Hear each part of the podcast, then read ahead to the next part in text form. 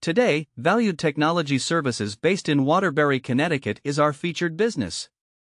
Valued Technology Services supports small businesses and organizations by providing remote and on site managed IT and cybersecurity services.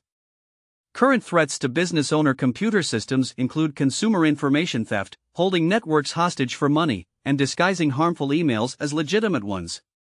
As expected, taking action to restore company networks after the fact is obviously very expensive. Here are a few facts from an October 2019 CNBC.com article titled Cyber Attacks Now Cost Companies $200,000 on Average, Putting Many Out of Business. Here are a few points in the article's headline. 43% of cyber attacks are aimed at small businesses, but only 14% are prepared to defend themselves. More than half of all small businesses suffered a breach within the last year. 60% of companies go out of business within six months after digital disruption.